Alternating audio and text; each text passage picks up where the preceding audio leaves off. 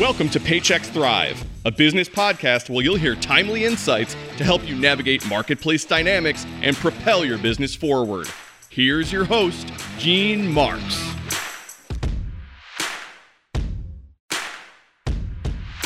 Hey everybody, it's Gene Marks and welcome back to another episode of the Paychex Thrive podcast. Thanks so much for joining me. I am here today with Ryan Serhant. Ryan is a known to many of you guys for his appearances on some very popular reality TV shows.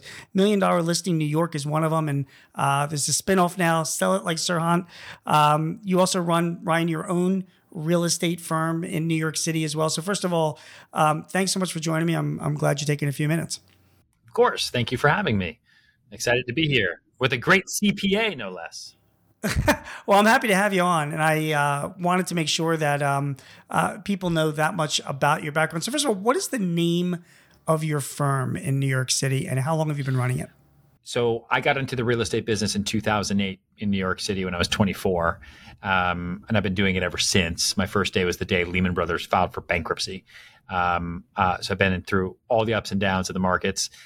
My firm, so I left the firm I was at and I started my own firm in 2020, middle of COVID, no vaccine, New York City shut down, launched it in September of 2020.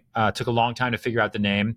My last name is Serhant, so I called it Serhant, but I put a period at the end of it. So the name is technically Serhant with a period.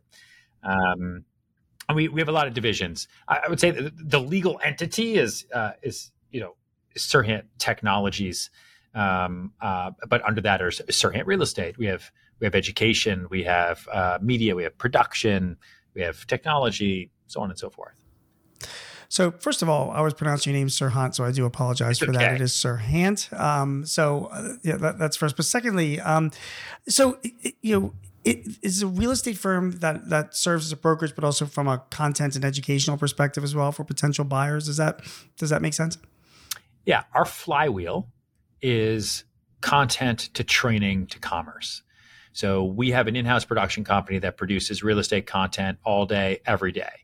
That's personality driven, agent driven, developer driven, but it's engaging. We're the most followed real estate brokerage brand on the planet. So from there, we generate organic lead flow of salespeople and people who need salespeople. Those salespeople go either into our brokerage in the markets we're licensed, or we funnel them into our educational products, which teach them how to sell more. The people who need salespeople are then connected to the salespeople that we work with or into our referral pipeline. We have a part of our business is called Connect, and that handles all the referrals around the world. And we do deals that way. And they do deals, they create new content, and round and round and round we go. This is like the ultimate connector business. That is a really, really cool concept. You mentioned all around the world, so I'm assuming this is not just a New York thing. I mean, I know. Well, we are licensed. I'm based in New York City. Our headquarters is in New York. We're licensed in New York, right. But we are we're licensed in multiple states now. We're opening right now in South Florida. So we're getting aggressive there, but we do business everywhere. California, Texas, we just sold something in Portugal. We do deals in London, Paris, we do rural deals. So wherever people want to work with our salespeople, we have 15,000 salespeople around the world. And we do those deals.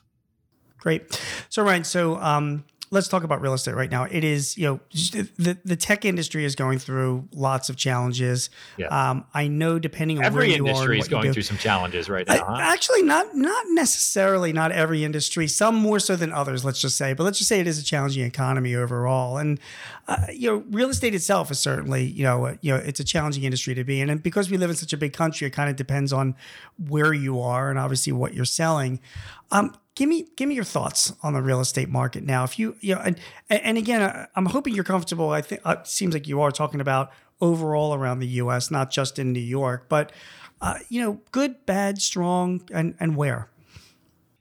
The market is uncertain. I don't think okay. I'm unique in saying that. I think about it this way. You have a retail store, right? And so you have a Black Friday sale because you really want to get as many things sold as possible on Black Friday, right? And Thanksgiving.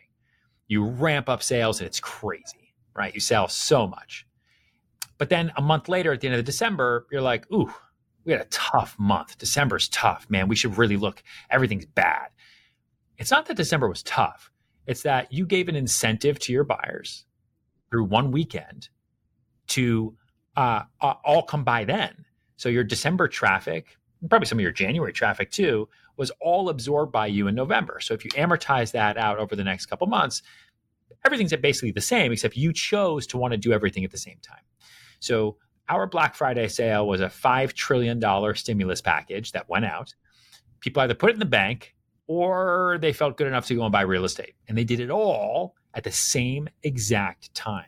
That was right. Pent-up demand literally since Lehman, right? Because investing in real estate for the regular investor, the regular purchaser, was a scary thing from Lehman until COVID. Right. And all of the future demand was then soaked up. A lot of people they bought the houses, they all moved. And so what we're experiencing right now is a consumer confidence contagion, layered in with much higher interest rates. So affordability has been halved, layered in with historical low inventory because sellers don't want to sell. Buyers are nervous to buy. So what do? You kind of have this stagnation, layered in with regional bank failures, right? Which are kind of like the second domino after like crypto, for example. Like first you had, the NFTs, the cryptos, the FTX crumbles, right? So boom, those go quick. That's an easy domino to knock over because it was so speculative and it was so new. Next, what's underneath that? Who's the custodian for those dollars? A lot of regional banks, right? So now the regional banks are next to go. Now what's next, right? What's next to go is commercial real estate. And then what's next after that is probably residential real estate. And then what's next after that is the general macro markets. That's typically the trend that we follow. I don't think it's going to be any different. I think we're in for a pretty tough, very bloody 23 and potentially 24. I think this is all going to be the leading campaign dialogue for the presidential election in the U.S. next year, right? Yep. And I think how we come out of this remains to be seen, but this too shall pass. Good times come to an end. Bad times come to an end. Everything is in cycles. It's funny that you say that because the industries that have been hit the hardest. I mean, crypto is sort of something out there on its own, but it's the interest rate sensitive industries that are really the ones that get hit. And technology, we're seeing it right now. I mean, I'm sure you saw it over a year ago. I mean, capital is drying up for a lot of those companies because the cost of capital is going up so much. So that's why you were seeing tens of thousands of layoffs in that industry. And just like you said, what's next when it comes to interest rate, people that are exposed to that, real estate, construction, right? Residential and commercial as well. So it almost seems inevitable that the real estate industry is going to have its challenges, particularly when we're looking at interest rates are as high as they are. And Ryan, I got to tell you, I mean, I have clients all across the Mid-Atlantic right now, business clients that are paying significantly more in interest just for their working capital loans and their equipment loans, than they were right a year ago. All that is going to have an impact on the economy, and that is so. Let me talk a little bit about interest rates and, in general. Mortgage rates right now are, close to 7%, 6.5%, 7% on average around the country. You've obviously seen that impact your business. Do you expect that to have a continuing impact? You mentioned all the way through 2024. Does that mean that you're looking at prices falling for both commercial and residential real estate, less demand for those properties? So we haven't seen less demand yet, because there's just not that much inventory. So okay. The demand for the product that's there, that's well-priced, is still selling. People are, pre-COVID deposits, so American savings, was plus minus $13 trillion. Yeah. Right? Yeah. Post-COVID, household wealth, it was $18 trillion. Yeah. Right? So the difference was a $5 trillion stimulus package. And so when the government just prints money ad hoc for whatever the policy might be, or for the good or for the bad, it drives inflation, and we can't have a market that has high inflation. Like we will become Venezuela, right? And so that would be way worse than anything. And so I think rates, just like you're seeing with the regional banks, nothing ever happens overnight. So like last year was fine, right? We had the strongest fourth quarter of my entire career last year, even as rates had already doubled. This year, you're starting to slowly feel the pain as people determine what to do. I think you're going to have commercial real estate owners whose loans are going to be coming up on a reset, and they're not going to know what to do. And so you got to sell into a higher interest rate environment. And so that puts downward pressure on pricing. You're going to have the same thing for residential owners who have 90, 80, 70% LTVs who are saying, oh, shoot, what do I do? Now, if they locked in low rate 30-year fixed like most Americans, then they're fine. But in the kind of more urban markets like the New Yorks, the Miamis, the LAs, et cetera, you have a lot of people who still do ARMs. Yep. So they have low interest only payments. When they start to come due, what happens? You're going to see that a lot in like Canada, right? You see that a lot in like London, the UK, a lot of foreign markets don't have, you're not getting 10, 15 or 30 year loans, right? It's great. You're getting, I think in the UK, like you're getting a 5-year loan and that's it. Right. So what are you doing about this? I mean, you've got your ideas to where you think the economy is going. You've got, some pretty reasonable thoughts as to where the real estate market is going to be heading. It ain't great over the next couple of years. And by the way, like you said earlier, not that anybody's panicking because things will eventually turn around. So what are you doing? And what do you recommend, other people that are in the industry to do right now? Are they hunkering down and sitting on cash or looking for deals? I've always been one to zig when everyone zags. And listen, my business is such that we're small, we're new and nimble enough that we can take advantage of down markets, which is what I'm planning on doing. Everyone always asks for a correction, and then when it's here, they ask for it to go away. Right? Like, people want great deals, but they don't want the baggage that comes with a great deal. And a down market is never identical, right? Otherwise, it wouldn't be a down market. Like if this was 2008 all over again, we wouldn't be feeling nearly as much pain because we're like, it happened again. All right, we're going to fix it, which is what the Fed and the government are trying to do with these regional banks, which is why if you've noticed, they've been kind of shoring up these banks over the weekends, right? Like over the weekends, the news comes out on Sundays. They're not doing it during the week. Sundays, everything's fine. We're on top of it. We're even working through the weekends. It's all going to be okay. I think it's a delicate balance of the two. You want to cut unnecessary spending, unnecessary costs that aren't directly revenue generating. So you want to be prepared for the future because at the end of the day, it's not the investments being good or bad that are going to hurt you. It's the cash flow. Right? But you want to be prepared for amazing opportunity. Like in my business, that comes down to amazing deals. Right? Getting buyers great deals, helping sellers get out of tough situations. And then also our ability to expand. Real estate agents, are really the main business that I'm in. I'm in the agent business. I'm in the salesperson business. They don't make moves or do a lot when the market is really hot. They're just too busy. When the market starts to correct and things get scary and they turn on the news in the morning and, oh, Credit Suisse is gone. Like then they start to think about their future. They get nervous and they start to look for other opportunities, other lines of work, and that's great. That's great for us. There is a lot of turnover in the real estate industry because it's that tough. Mm-hmm. Do you think that that's going to continue in 2023? I mean, it seems like a lot of people that don't want to take any kind of disruption aren't going to be in it for the longer term. And will likely find work elsewhere. Do you agree with that? Yeah, absolutely. I'm incredibly excited for January 2025. I think we got to get through the pain of this year, and then we have to get through the next presidential election, which really freezes out a lot of markets, right?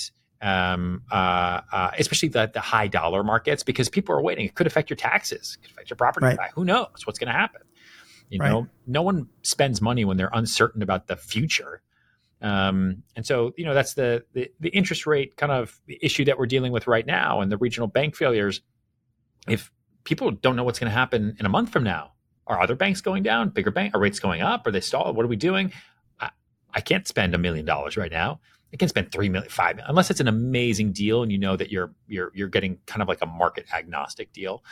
I think this year is going to be tough. I think next year is going to be tough as well.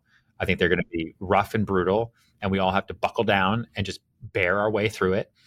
Take advantage of great opportunity if we can find it, right? Be super opportunistic because it always gets better. Yep. Great times are, I've never been as great, and bad times, oh my gosh, they've never been this bad. And so we carry that in the future. Once the presidential election is over in November, January 2025, people are going to say, okay, well, I have no more excuses. Like, there's no more excuses, no more waiting. I got to move. I got to figure things out. And then people are going to be right back to it. And I think we'll have 5 years of just a solid marketplace. That's great. That's okay. So I've got some questions that specifically geared towards commercial buyers. But before I get there, I can't leave this go. You know, you've clearly got some thoughts on the whole Silicon Valley Bank thing and what's going on in the banking industry. You know, the common narrative about Silicon Valley Bank, and this impacts obviously real estate and construction, is that it was more or less an isolated thing. It was, you know, bad decision making by people running the bank that put their money into illiquid treasuries. They, for some reason, didn't go to Economics 101 and know that when interest rates go up, the value of treasuries come down. Somebody let loose into the public that they had a bit of a liquidity issue because they had so much of their money tied up in longer term illiquid assets, and that caused a classic bank run. So it was poor management, poor decisions, and that's what led to it. There have been a couple other banks. You mentioned Credit Suisse, which also has a history of poor management and regulatory issues and things that they've had to deal with. And there are some smaller regional banks that are going through some challenges. But I mean, Ryan, there are 4,200 banks in the country. You know, I mean, these are a couple that have been getting the news. I mean, do you not think that this was an isolated thing? Do you think that this is, you know, going to be something that we're going to be seeing more of throughout 2023 to the extent that it really will have an impact on, you know, the financial services industry and therefore people looking to buy real estate or sell it? Well, you said it earlier. We said that not every industry is having a hard time right now. Only those that are directly impacted by interest rates. So right now, so banks, you know, especially regional banks, are directly impacted by real estate. If you had 100 billion of new deposits and you put it in 2% treasuries that are now at 5%, and you want it back before the period is up, you get the principal less the difference in the rate, right? And so, I don't think it's not. I don't think that these banks didn't know what was happening. I think that they didn't have options, right? Like you lock up the money and you just kind of. You're waiting to see if it gets better, like anything, right? You're waiting to see, okay, well, it might not rain all night. Let's just see what happens, because the pain is going to suck. And they, you know, everyone just stalled and delayed. See, and I have to interrupt you there only because I mean, you're smart and you know the markets. I mean, if you and I were having this conversation 15 months ago in the height of inflation and before the Fed started aggressively, you know, increasing interest rates, I mean, come on, Ryan, you would have been saying like, yeah, I mean, you can expect interest rates to be going up. I mean, it seems like that's going to absolutely happen. And yet here are the guys that were running this bank that didn't seem to think the same way, you know? Doesn't that surprise you? I mean, you know, these are supposed to be really smart people. I think, you know, none of us were in the room. You know, we can speculate as much as we want. You know, these as ridiculous as it all sounds, like these aren't stupid people. They're not. I think they also just assumed they'd be able to raise money and figure it out, right? Like you always do. Like, well, listen, I talked to a lot of tech founders who were like down to their last dollars last year, and were like, oh shoot, I didn't realize I have to go raise more money. I have to go raise more money. I just got to go and raise more money. The environment's not the same. I can't raise more money that easily. What do I do? Because you're just busy. I also think that a lot of the work from home culture and everyone just not being in it together every day did also play a big part in that. I think it's important, right, to really be in it with your people. If they're at home and kind of lackadaisical, and you know, that's when mistakes start to happen, right? I also read that the CFO was like from Lehman. That's probably not that great. That's not a great thing to have on your resume, right? Right. You know, I think that's tough. So I it's clearly not a one-off, right? Are 4,500 banks going to fail? No, but could 200, right? Could 400 regional banks fail or be consolidated or merge? Yeah, I mean, possibly. I think there's a real likelihood there. But I also don't think it's a terrible thing. I think Credit Suisse has been a tough bank for a long time. I think a lot of these other banks have made bad investment decisions for a while. And so it's a clearing of the board. Yeah. Right? It's a clearing just like anything. Like you were saying about salespeople. Do we think salespeople are going to get out of the market now that the market's tough? Yeah, obviously. And it's going to be a clearing of the board. And I call it like the nail salon index. You know, whenever there's, you know, like in my neighborhood, there's like, you know, 10 nail salons within, you know, 100 yards of my house. And then, you know, a bad economy happens and all of a sudden you're down to like 2 or 3, which happen to be the 2 or 3 better run nail salons in the area, you know? Yeah. So so my goal is, you know, it's always, how do I stay above water? Obviously I want to be much, much higher than that, but no matter what, you aren't judged by your success when everyone's having success, right? You're judged by your success when everyone can't find success. You know, my best year as a salesperson was 2017. In New York specifically, 2017, Trump had just been elected. There was the Trump bump in the stock market. No one wanted to spend money. No one was looking to spend money on real estate. All the taxes were in limbo. No one had any idea what was going to happen. Are my taxes coming down? Is he removing deduction? What is going on? We sold more than anything because when the market came to a standstill, people still need to buy, people still need to sell, but they look for non-traditional means. And so it's always important to make sure that you have a differentiated value proposition to your customer base that puts you in a good position when markets are great, but puts you in a great position when markets are bad. All right, Ryan, we have just a few minutes left, but I can't let you get away without just getting some advice from you. So again, you're speaking to business owners. You know, this is not a real estate industry question. It is a question that a lot of business owners have. They're looking to purchase. I mean, let's say they're in the market to purchase a commercial property this year, and let's assume that they've got the capital to do it or willing to absorb the higher interest rates to do that because it makes business sense for them to do. Yep. Give me some advice. I'm looking to buy a piece of commercial property in 2023. What thoughts do you have?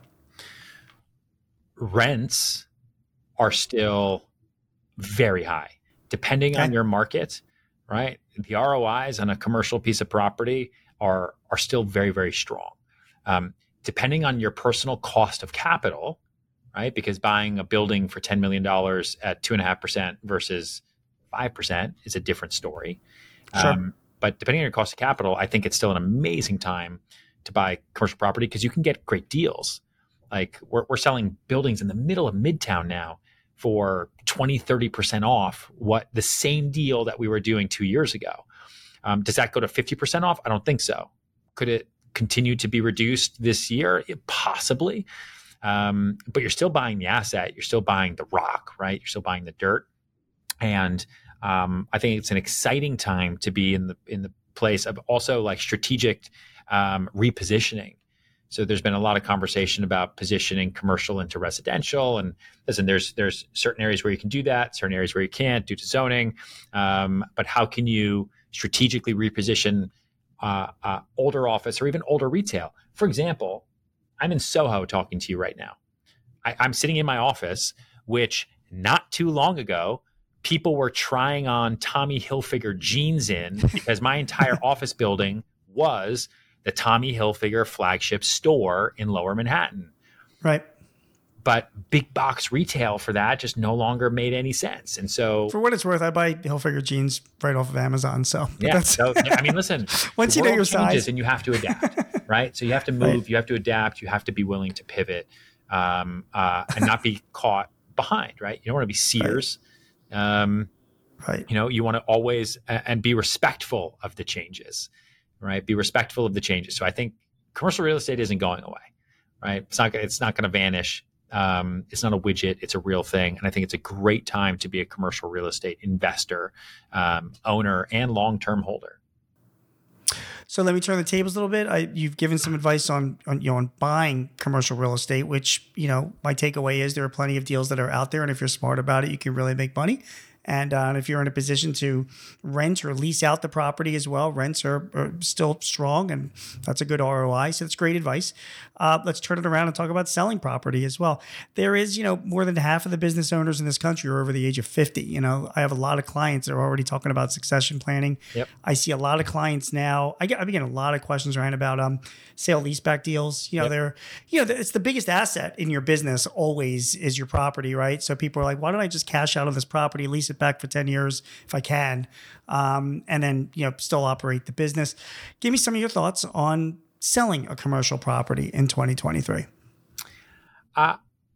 You're a seller in this market if the sale improves your life. So you're selling because you get a good enough price that enables you to meet whatever end game it is that you're looking to meet. You're not selling in this market because there's market froth or you can get a price that doesn't make any sense, right? You're selling into this market to move on to whatever that next step might be. So you're going to 1031 the money, you're going to move it around, you're going to do different things, you're going to set up that succession plan, you want to finally take the cash off the table, whatever you are looking to do. And what's great about commercial real estate, like I just said, is that there are still very active buyers out there that are looking for deals. So as long as you can position it as a good deal, and a great sale leaseback makes a lot of sense because people love buying property that have tenants already in place, especially that know the property. So there's no delay. There's no, there's no kind of vacancy carry. I think really works. I think it's the selling of residential property that starts to get tricky, right? If you're going to sell a residential property that you have a loan on, where are you going to go? If you're right. Downgrade, that's one thing. But we talk to a lot of clients that are looking to downgrade. They still need loans, and their monthly payment wouldn't change because of what rates are today. So you spend the same amount of money that you're spending right now every month to have a smaller home. Maybe I wait to downgrade, right? Like, what would be the point? And I think you just have to look at all options, right? Just be smart, and if you need to hold. Okay, fair enough. So in closing, tell me a little bit about yourself and your future. What are you going to be working on this year? Still working on TV and selling and building the business? Oh yeah. I mean, I try to do all the things at all times. Right. Really, listen, we started our business in 2020 in the middle of COVID, like total lunatics. And everyone told me not to do it. And in hindsight, thank goodness I did not listen to them. It might've been easier if I waited a year, but if I waited a year, I would have made a far less impact. So 2021, we kind of learned to crawl and it was a great year. 2022, we learned to walk and it was a strong year, but obviously when you start to learn to walk, you fall over a lot, right? You get hurt a little bit more. So interest rates started going up. This year though, we're running. And so it's a big expansion growth year for us. And it excites me because I get to do that while everyone else was hitting the brake and stopping and going on hiring freezes. And I like markets like this because you don't get flack for being cheap, right? You actually get kudos for being smart about expenses. And it's a public thing now. So I can move into different markets. I can do, we can handle different expenses in different ways because I can say, listen, I'm not being cheap. You saw all the banks are failing, right? You noticed that? Do you read the news? It's tough out there. So we're going to do this, but we're going to do it now a different way. So you can now find efficiencies and you can find better ways to do things than we did over the last couple of years where it's like, what's it cost? Yeah, I don't know. I'm too busy. Just figure it out. Ryan Serhant is the president, CEO. What is the name of your the company? And if you can give me Serhant. Your website. Yes, I am the CEO and founder of Serhant. You can go to serhant.com or ryanserhant.com if you're interested in everything about me personally. And we sell real estate, we sell sales training, and we do a significant amount of media, books, TV shows, all that fun stuff. Ryan, thanks a lot for joining. It was a great conversation. I appreciate it. Of course. Do you have a topic or a guest that you would like to hear on Thrive? Please let us know. Visit payx.me/Thrive Topics and send us your ideas or matters of interest. Also, if your business is looking to simplify your HR, payroll, benefits, or insurance services, see how Paychex can help. visit the resource hub at paychex.com/works. That's WORX. Paychex can help manage those complexities while you focus on all the ways you want your business to thrive. I'm your host, Gene Marks, and thanks for joining us. Till next time, take care. This podcast is property of Paychex Incorporated, 2023. All rights reserved.